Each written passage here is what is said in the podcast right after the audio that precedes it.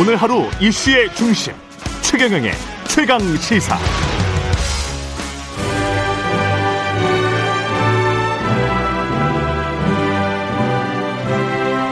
네, 전국의 가장 뜨거운 현안을 여야 의원 두 분과 이야기 나눠보는 최고의 정치. 오늘도 여야 의원 두 분 나오셨습니다.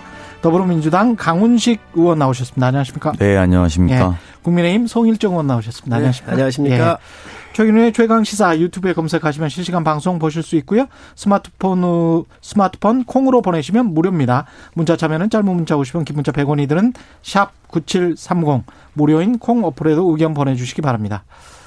그 스튜디오에 온에어 사인이 들어오기 전에 제가 잠깐 두 의원께 여쭤봤어요. 지금 상황이, 왜냐하면 당에서 계속 모니터링을 하고 계시니까 여론조사를 약간 좀 달라지는 느낌이 있는 건지 어떻습니까? 저희는 음. 이제 조금씩 역전의 시작이다, 뭐 이렇게 조금씩 좁혀지고 있다, 이런 걸 말씀드리고 싶고요. 예. 뭐 여전히 쉽지 않은 선거입니다. 저희로서는 음. 쉽지 않은 선거지만 공식 선거 운동이 이제 돌입하면서 지지층이 결집되거든요. 예. 그러면서 이제 조금 집중이 되기 시작했고, 또 한편으로는 오세훈 후보 거짓말이 자꾸 커지고 있어서 그런 것에 대해서 불신들이 좀 확장되고 있다, 이렇게 음. 분석하고 있습니다. 송 의원님, 어떻게 그 국민의힘 쪽에서는 가, 마찬가지로 매일 뭐 모니터링 하고 계시는 거죠? 예. 어, 뭐 매일은 못 하고요. 예. 어, 지금 국민들께서 보고 계신 어, 아마 여론조사 음. 같은 큰 추세의 흐름에는 큰 변화가 없는 것 같습니다. 큰 변화는 없다. 예. 그러나 예. 어, 아무래도 이제 시간이 가까워 오면 음. 모든 선거가 그렇습니다. 마지막으로 종착점으로 향할수록 약간씩의 수렴되는 기능은 있지만 예. 트렌드에는 큰 변화가 없는 것 같습니다. 음, 여전히 뭐 우리가 승 승기를 잡고 있다, 이렇게 말씀하신 거네요. 뭐 예. 승기라고 얘기할 수는 없고요. 이제 끝까지 저희도 겸손하게 음. 어, 최선을 다해야지요. 그러나 예.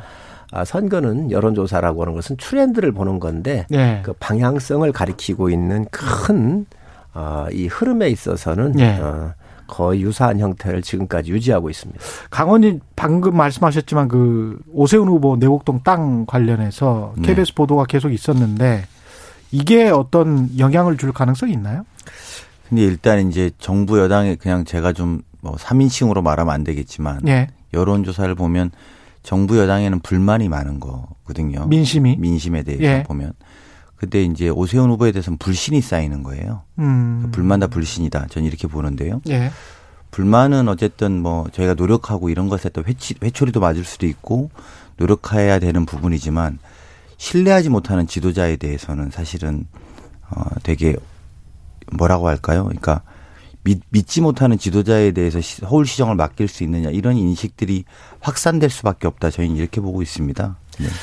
글쎄 그 여당의 희망사항이긴 하겠지만 사실 그 예. 오세훈 후보의 문제점은 뭐냐면 예. 서울시장에 재직하고 있을 때에 음. 이 내곡동 땅에 이 천삼백사십사 평 예. 팔분의 일 지분인 약 한 백삼십 평 정도가 될 거예요. 예. 오세훈 후보 부인 땅의 지분이 음. 이 부분을 공권력을 이용을 해서 시장의 쥐기를 이용을 해서 이 땅을 지구지정에 포함을 시켰느냐 안 시켰느냐, 이게 문제인 것이지 예. 그 부수적으로 나오는 여러 가지 이런 것들을 가지고 이렇게 논하는 것은 시민들 음. 수준이 그 정도는 다 판단할 수 있다고 생각을 합니다. 그 부분에 대해서는 저는 뭐 그렇게 영향이 없을 거라고 봐요. 근데 이제 해명을 존재나 위치도 몰랐다라고 했는데 세 명이나 그때 당시에 있었다, 측량할 때 그렇게 이제 말이 증언이 나왔으니까. 그건 약간 좀 거짓말 논란으로 번질 수가 있는 거 아니에요? 의혹이, 의혹이죠, 의혹. 예. 그리고 이제 오늘 그 오세훈 후보 측에서 측량 신청은 음. 땅의 실질적인 등기권자, 땅을 그렇겠죠. 소유권자가 아니면 측량을 신청할 수가 없는 겁니다. 그래서 예. 여기에 보면 오세훈 후보는 이 땅의 소유권자가 아니에요. 사모님이지. 백삼십 평 정도 갖고 있는 사모님이고 예. 처남들이고 예. 장모 아닙니까? 예. 그렇기 때문에 오 후보는 여기에 신청할 자격도 없고 그렇죠. 그리고 이제 입회인 얘기를 하니까 음. 그 입회인에 대해서는 오늘 아마 그 요청을 할 거예요. 음. 서류를 요청해서 네. 뜨, 저 하면 이게 나오겠죠. 예. 이게 뭐 십오, 십육 년 전 이야기인데 이렇게 얘기를 하는 게 과연 기억적으로 또 음. 이거에 대해서 모르겠다라고 하는 사람도 있어요. 음. 더, 마, 더 많아요, 숫자가. 음. 지금 그렇잖아요. 아니고, 네. 그래서 뭐 저는 이런 부분에 대해서 이건 완전히 정치 공세라고 생각을 합니다. 예. 이제 잘 보셔야 되는데요. 국민들이 되게 분노하는 거는 그렇게 쉽게 이야기하는 거예요. 그러니까 이 사실의 여부를 떠나서 자꾸 거짓말이 거짓말을 낳는 논란이라고 제가 지난 방송에서도 말씀드렸잖아요. 그러니까 또 거짓말이 나오지 않습니까? 그러니까 지금 뭐라고 하냐면 그걸 신청한 거는 또 아니다. 이렇게 음. 말을 한단 말이죠. 아니겠죠. 신청한 건. 땅의 존재도 몰랐다 그랬지 않습니까? 근데 간단한 증언들이 나와요. 그런 양심 선언이 있으면 사퇴하겠다 그랬어요. 이익을 취하겠다 그랬으면 정계 은퇴하겠다 그랬습니다. 그린벨트가 아닌 땅, 그린벨트 땅을 그리, 내곡동 지구로 지정하면서 풀렸습니다. 근데 자기는 땅의 지정을 몰랐다 그랬는데 땅의 지정을 알고 있다라는 증거들이 막 나옵니다. 그러니까 이렇게 자꾸 할 문제가 아니라는 거예요. 셀프 보상의 본질은 그린벨트 땅을 본인이 수익을 받았는데 삼십육억 오천을 벌어놓고도 저희는 수익이 없었다. 그린벨트를 풀었는데요. 그리고 땅의 존재를 몰랐다. 근데 여러 사람들의 증언에 따라서 가서 봤다. 측량할 때 당시부터. 물론 그 이전부터 후보의 재산 등록을 했다. 이런 것들이 계속 나온단 말입니다. 이제 아까 말씀, 모두에 말씀드린 것처럼 이제 믿지 못하는 후보인 거예요. 그러니까 그러면서 이랬더니 뭐냐니까 신청한 건 또 아니다. 아니, 누가 신청한 걸 이야기했습니까? 땅의 존재를 몰랐냐, 알았냐? 이렇게 이야기하는 겁니다.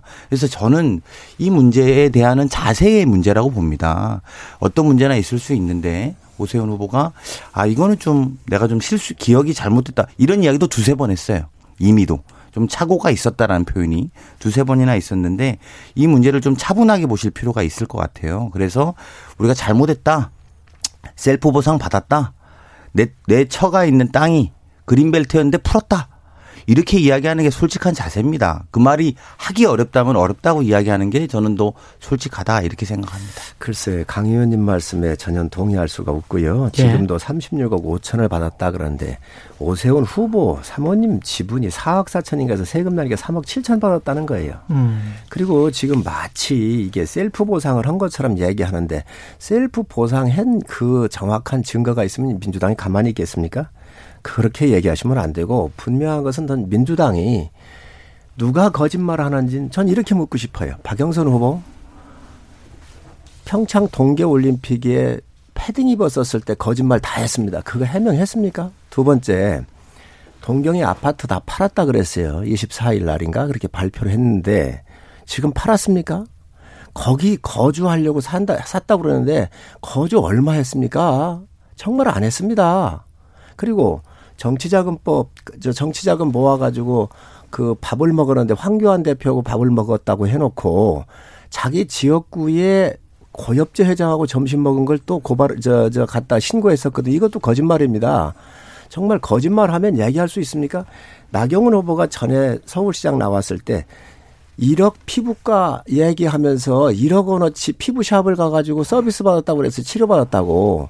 그렇게 해서 그분한테 엄청난 저 상처를 입혔습니다. 그게 민주당입니다. 그리고 또 하나 더 얘기하겠습니다. 민주당이 거짓말 얘기할 수 없는 게 당적 측면에서도 사 일오 총선할 때 비례정당 안 낸다고 그러지 않습니까? 그거 다 당원당규, 다 약, 대국민 약속도 어기고 비례정당 공천했습니다. 또 이번에 성비위로, 성범죄로 이루어지는 이 사건에 있어서 당원 당규 후보 안 나게 또 대국민 약속까지 해놓고 지금 현재 이것도 당원 슬그머니 당원 투표해가지고 뒤집었잖아요. 거짓말을 밥 먹듯 하는 정당과 후보인데 그 후보가 기억이 좀 불분명했던 걸 그걸 가지고 말꼬리를 잡아서 문제의 본질은 오세훈 후보가 여기에 공권력을 이유 사용했느냐 안 했느냐 이 문제잖아요. 그런데 그 네. 공권력 사용한 것도 없잖아요. 네. 그것도 네. 얘기를 하지 못하면서 네. 자꾸 뭐 이상한 걸 몰아내는 거는 전 문제가 있다고 봅니다. 네. 그러니까 답변이 옹색하시긴 한 거예요. 다른 이야기까지 다 여기다 갖다가 붙이는 거 보면 오세훈 후보의 팩트에 대한 이야기만 하시면 될 것 같아요. 뭐 패딩을 사 입었네 안 입었네 뭐 이런 이야기까지 하시는 거 보면 옹색하신 거예요 벌써. 그러니까 청취자분들이 판단하실 거라고 보고요. 핵심은 그렇습니다. 어, 그린벨트 땅을 보상받았는데 삼십육 억 오천 사분의 일이든 삼분의 일이든 두세 배 이상 보상받은 겁니다. 원래 아니면 그린벨트였기 때문에 팔지 못했을 땅이고 자리로 보면 맹지예요. 근데 그거를 보금자리 지구 지정을 한 겁니다. 근데 처음에 노무현 정부에서 했다? 아니었어요. 날고 붙더니. 노무현 정부에서 한 게 아니라 이명박 정부에서 지정했습니다. 오세훈 시장이 한 겁니다. 에스에이치공사가 한 거고요. 그때 주택, 주택국장 정결 사항이었다. 시장은 몰랐다. 이십만 평 이상을 개발하는데 그걸 몰랐다. 그것도 남들 정말 속아 웃을 이야기죠. 근데 이게 문제는 뭐냐면요. 계속 본인이 해명이 거짓말을 거짓말을 낳는다라는 이야기입니다. 근데 그걸 해명하라고 그랬더니 박영선의 뭐 이런 해명 이런 이런 것도 거짓이다. 제가 볼 때 옹색합니다. 오히려 어제 케이비에스 보도 나오지 않았습니까? 어제도 이제 측량 기사까지 현재 공직 신분에 있는 뭐 공사에 있는 분까지 증언이 나왔어요. 근데 본인은 더 옹색해질 거라고요. 근데 그제 어떻게 했습니까? 케이비에스의 보도 케이비에스에 대해서 고발하지 않았습니까? 우리 지금 이 케이비에스의 말이죠. 고발하고 그 다음날 또 증인이 나온 겁니다.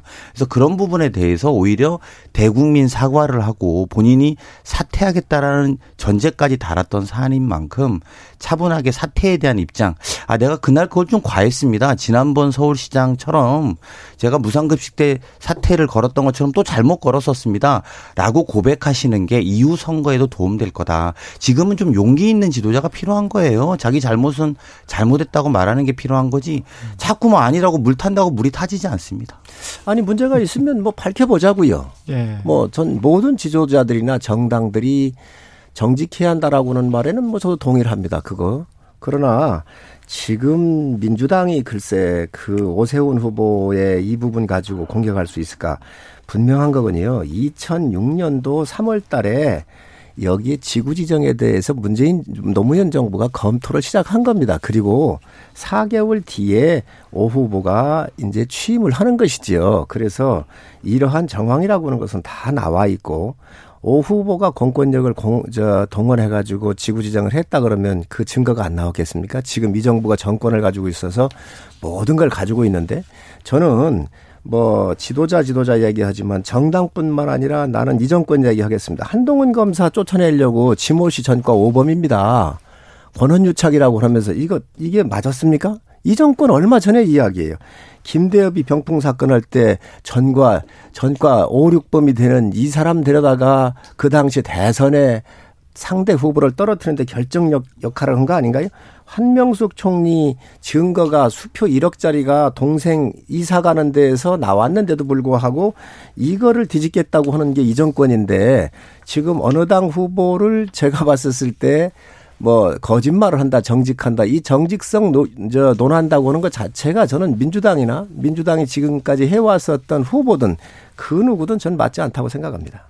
우선 자기 눈에 들어있는 티부터 보고 음. 반성하고 누굴 공격하더라도 공격을 해야지. 전 그래서는 그래서는 안 된다. 이렇게 생각합니다. 뭐 그 내곡동 땅은 여기까지 하고요. 예. 경부고속도로 쪽으로 한번 넘어가 볼까요? 내곡동에서 박영선 후보가 경부고속도로 지하화 이야기를 했는데 이게 지금 사실은 좀 오래 나왔던 이야기들이죠. 이 이야기는. 그래서 어떻게 생각하시는지 서로 간에 의견 일치를 볼 수도 있는 공약인 것 같기도 하고 그래서요. 예. 뭐, 양당이. 아니 이 예. 공약은 서울시장들이 나올 때마다 여러 번 있었던 그쵸? 이야기지요. 예. 또 이 공간에 대해서. 예. 저는 뭐 민주당 박영선 후보 내놓은 공약 또 음. 오세훈 후보 내놓았었던 공약 예. 이런 것들이 우리 서울 시민한테 도움이 된다고 한다면 선거 끝나고 난 이후에 전체적으로 전 어느 당에 상관없이 서울 시민의 편익을 위해서 검토할 수 있는 부분, 있는 사항이다 이렇게 보고 있습니다. 예. 부동산이 뭐 완전히 그 저 정치를 선거를 뭐 압도하고 있어서 여러 가지 이야기가 나오고 있습니다. 박영선 후보는 에스에이치 서울도시주택공사의 분양원가를 공, 분양원가 공개를 공약했고 여기에 관해서 이제 오세훈 후보는 어 이거는 원래 내가 제안했던 건데 전 시장이 잘못해서 안 하고 있었던 것이다. 원 제작자는 원한 자는 나다. 뭐 이렇게 지금 말씀하고 계시는 거고요. 이 부동산 문제 관련해서는 또 문재인 대통령이 반부패 정책 협의를 오늘 해서 투기 근절하겠다 뭐 이런 건데 이 핵심은 뭡니까? 부동산의 핵심은 결국은 부동산 가격이 조금 낮아져야 되는 거 아닌가 이거 아닌가요? 가격도 낮아져야 되고 뭐 세 네. 가지 정도 있는데요. 이번처럼 어쨌든 국민들에게 누가 누가 심려가 심려를 끼쳐드린 이런 예. 사건에 대해서 첫 번째는 아무래도 발본세곤이겠죠. 음. 그래서 다시는 이런 일이 벌어지지 않아야 될 거라고 보고요. 두 번째는 이 부분에 대해서 투기 이익을 다 환수해야 될 것입니다. 예. 그래서 어, 적절하지 않은 정보로 그러니까 어, 정보로 얻은 수익에 대해서는 이제 다 어, 수익을 다 환수할 수 있을 거라는 거고요. 예. 세 번째로는 어쨌든 제도적인 장치를 해야 될 것입니다. 음. 공직자들이 자신의 이해충돌과 관련해서 걸리는 문제에 대해서 국민들은 굉장히 분노하고 있거든요. 예. 그 분노에 대해서 어떻게 이후에 제도적으로 안심할 것이냐, 부당이익에 대해서는 어떻게 환수할 것이냐, 그리고 다시는 어떻게 이런 일이 안 일어날 것이냐, 이 세 가지로 저는 압축될 거라고 봅니다. 음. 제가 볼 때는 박영선 후보가 상당히 후퇴한 것 같습니다. 부동산 정책에 있어서. 아, 그래요? 예. 예. 어, 지금 박 후보께서 어, 상한제가 됐든 또 여러 가지 규제를 풀겠다 이렇게 얘기를 했는데 예. 어, 이 부분은 이천육 년도 구월 달에 음. 오세훈 후보가 이제 당시 시장이었었을 때 분양원가 에스에이치공사가 공급하고 있는 아파트에 대해서 분양원가 또 상한제 또 후분양제 이것들을 내세웠던 안들이죠. 그런데 저도 기억나요. 예, 예. 누가 내세웠던 간에 예. 그걸 떠나서 그게 예. 우리 서울 서울시의 공급이 될 수 있는 음. 그러한 하나의 정책적 수단이 될 수 있다고 한다면 여야 후보를 가리지 않고 전 다 받아들이는 게 맞다 이렇게 보고요. 또 예. 그런 면에서는 뭐 용기 있게 박 후보께서 잘했다고 생각을 하고 음.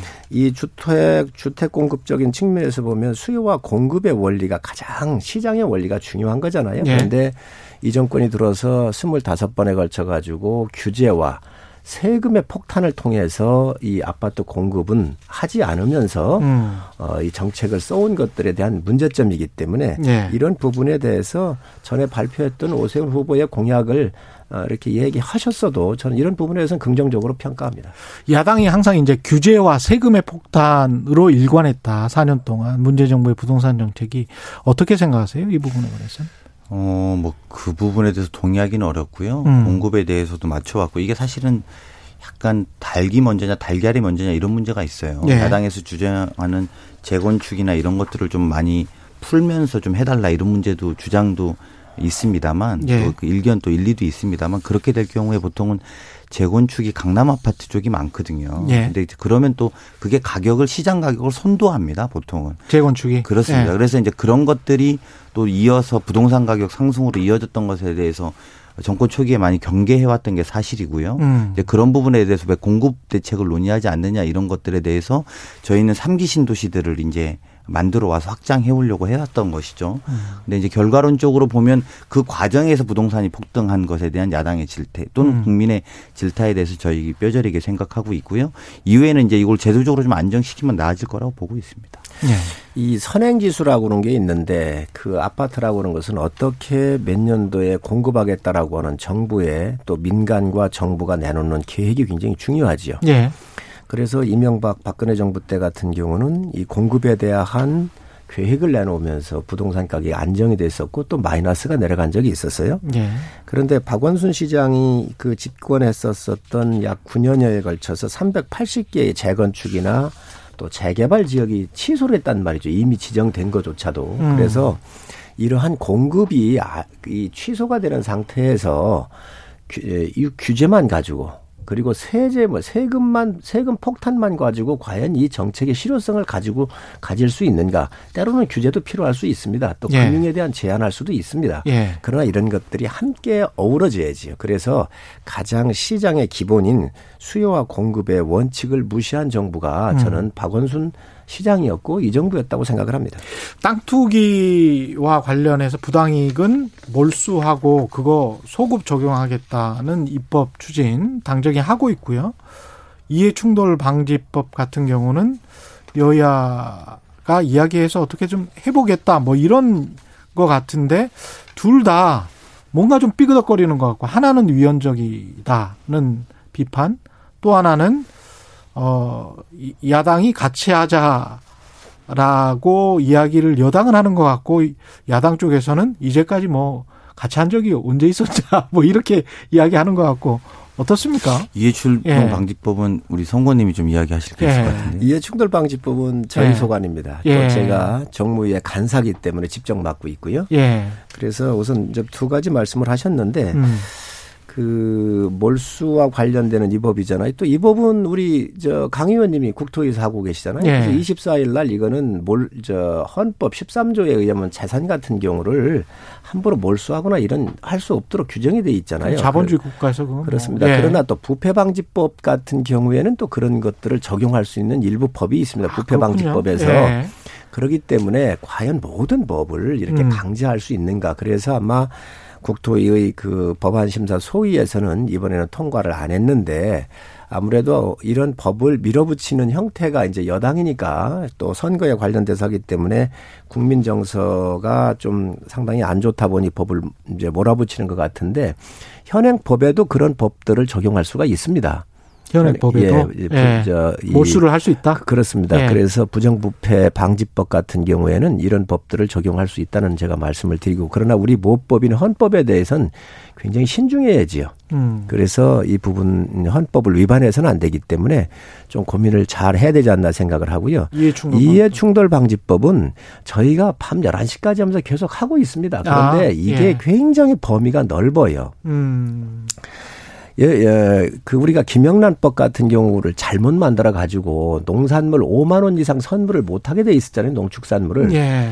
지금 이십만 원까지 넓혔습니다. 예. 예를 든다면 예. 그때 화훼 농가들 다 난도 못 보내게 해가지고 피해를 엄청 봤거든요. 그래서 예. 여기에 볼 게 굉장히 많아요. 예를 들면 음. 사립학교 국립학교의 선생님들은 공무원으로 들어가서 이해충돌 방지법에 들어가는데 그렇습니다. 사립학교 선생님들은 안 들어가요. 아. 또 언론인들도 이 들어가죠. 공직을 수행을 하면서 네. 얻은 정보가 있는데 음. 이 정보에 취득을 했었을 때 이게 공무원이냐 아니냐에 따라서 굉장히 문제가 있어요.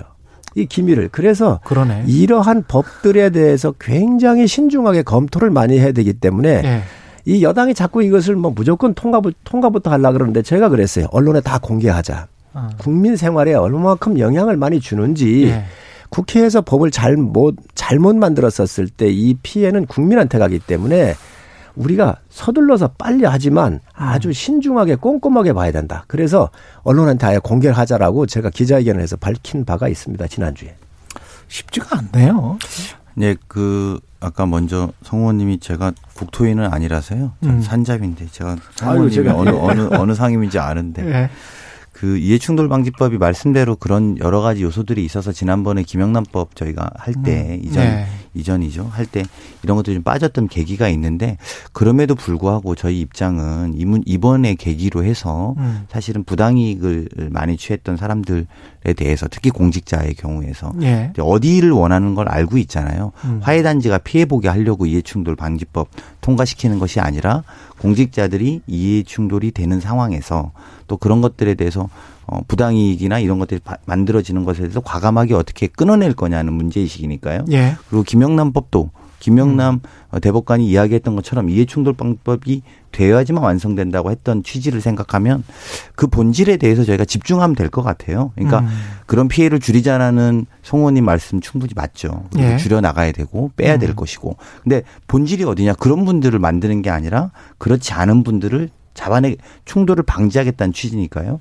거기에 집중하면 또 여야가 마, 머리를 맞대고 있는 만큼 좋은 결과 나올 거라고 믿고 한번 해봤으면 좋겠습니다. 이해충돌방지법은 예를 들면 부패방지법, 또 청렴에 관한 법, 네. 그다음에 공무, 공무원 윤리강령 음. 이런 것들을 갖다가 만드는 법이에요. 그래서 새로 만드는 재정법이어서 이게 오랜 시간이 걸립니다. 그리고 음. 충분히 토의가 있어야 된다는 얘기를 말씀을 드리고 네. 지금 열아홉 개 항목 정도가 되는데 검토할 게 지금 열세 개까지 했습니다. 그런데 이거를 삼월 달 내에 통과하자는 거예요.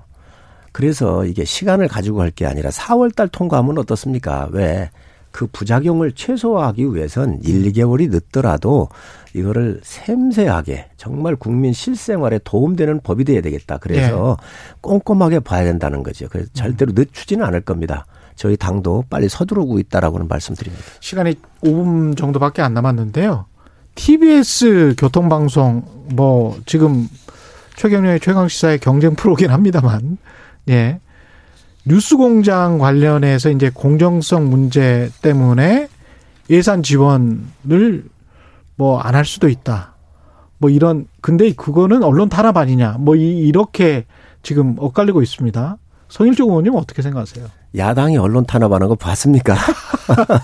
아니 서울시장이 탄압은 되면 서울시장이 타, 되면 어떻게 하겠다는 겁니까? 탄압은 힘 있는 예. 자가 하는 것이고요. 예. 야당이 언론 탄압한다는 그 언론 탄압한다고 뭐 여당 의원님 말씀을 하셨던데 제가 그 얘기를 듣고 좀 웃었습니다. 그런데 예. 저는 교통방송 음. 설립 취지가 뭐지요? 이 수도권에 특히 서울에 교통이 출퇴근 시간 막히고 이러니까. 이 교통을 원활하게 하려고 그랬는데 여기서 정치 프로그램을 이용을 하면서 경, 아주 경도된 방송하는 게 과연 맞나요? 저는 설립 취지하고도 안 맞다. 그래서 후보는 그런 얘기할 수 있다고 생각을 해요. 음. 제가 한 가지만 말씀을 드리면 제가 조사를 했는데 예. 그 김어준 씨가 프로를 진행을 하면서 김경수 유죄 판결한 법원에 대해 억지 판결이다. 야비하다. 이렇게 이런 표현을 썼거든요. 예. 그래서 과연 그 또 김경수 지사는 원래 거짓말을 못 못 한다 이렇게 또 옹호하는 발언을 하고 그랬거든요. 음. 이것뿐만 아니라 많이 있는데 언론은 뭐 자유롭게 얘기할 수 있을지 모르지만 그 자유롭게 이야기하는 것은 공정이 담보됐었을 때 자유로운 표현을 할 수 있는 것이지 주관적 생각을 발표하는 진행자가 돼서는 안 된다고 생각을 합니다. 예. 그래서 이러한 지금 현재 뉴스 공장을 통해서 굉장히 경도가 되어 있는 이 방송에 대해서 원래의 취지 목적대로 좀 되돌려보자라고 하는 일각의 이야기는 전 충분히 논의될 수 있다고 보여지고요. 또 오세훈 후보도 이, 이 이야기를 하셨습니다. 이, 이거에 대해서 티비에스의 설립 목적이 있다. 음. 교통생활 정보를 제공하는 것이다. 예. 김 씨가 계속 진행해도 좋다. 그러나 예. 취지, 취지의 목적대로만 간다면 문제없다. 이렇게 오세훈 후보가 얘기한 사항입니다. 그 이후에. 음. 약간 재미있잖아요. 김 씨가 계속 해도 좋다. 서울시장 다 되신 것 같아요. 예. 그리고 이제 뭐 그런 정도의 취지로 블랙리스트부터 만든 거 아니냐. 전 이렇게 음. 생각이 들고요. 예. 미얀마에서는 총칼로 탄압하고 우리 서울시장 유력 후보는 방송 블랙리스트 만들어서 탄압 시도하는 게 아니라면 예. 티비에스는 운영자가 뭐 이렇게 하면 계속 운영해도 된다. 라는 식의 이야기를 하질 않나. 음. 또 케이비에스, 엠비씨에 대해서는 고발하겠다고 밝히고 매일 연일 하고 있습니다. 예. 국민들이 볼 때는 이런 걸 언론 탄압이라고 생각하는 거지요. 음. 유력하지 않으면 이게 문제가 안 됩니다. 뭐 예를 들면 떨어질 거라고 생각하면 이 문제가 쟁점이 안 될 겁니다.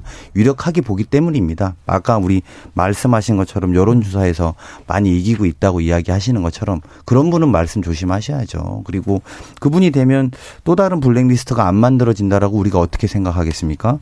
그리고 이 문제에 대해서 과거에는 높은 사람이 마음에 안 들면 음. 뭐 그렇게 리스트 만들고 이명박 정부 때 그렇게 많이 했죠. 예. 블랙리스트 만들어서 정상적인 사, 정상적인 사회생활 불가능하게 만들고 뭐 그렇게 해왔다고 봅니다. 근데 지금 아예 콕 집어서 말합니다. 어떤 특정 프로는 내가 어, 이런 방향으로 하지 않으면 하지 않아야 된다. 이런 방향으로 한다면 운영자가 계속 해야 된 해도 좋다. 이미 그렇게 승인하실 위치에 있는 건 아닌 것 같아요. 언론은 그런 거거든요. 그리고 더 잘 아시겠지만 그게 야당이어서가 아닙니다. 유력주자라서 문제라고 이야기하는 거고요. 마지막으로는 저는 이게 다시 후퇴한다라는 느낌 많이 받습니다. 매번 민주주의 이야기 하시잖아요. 야당에서. 근데 민주주의의 핵심 가치가 뭡니까?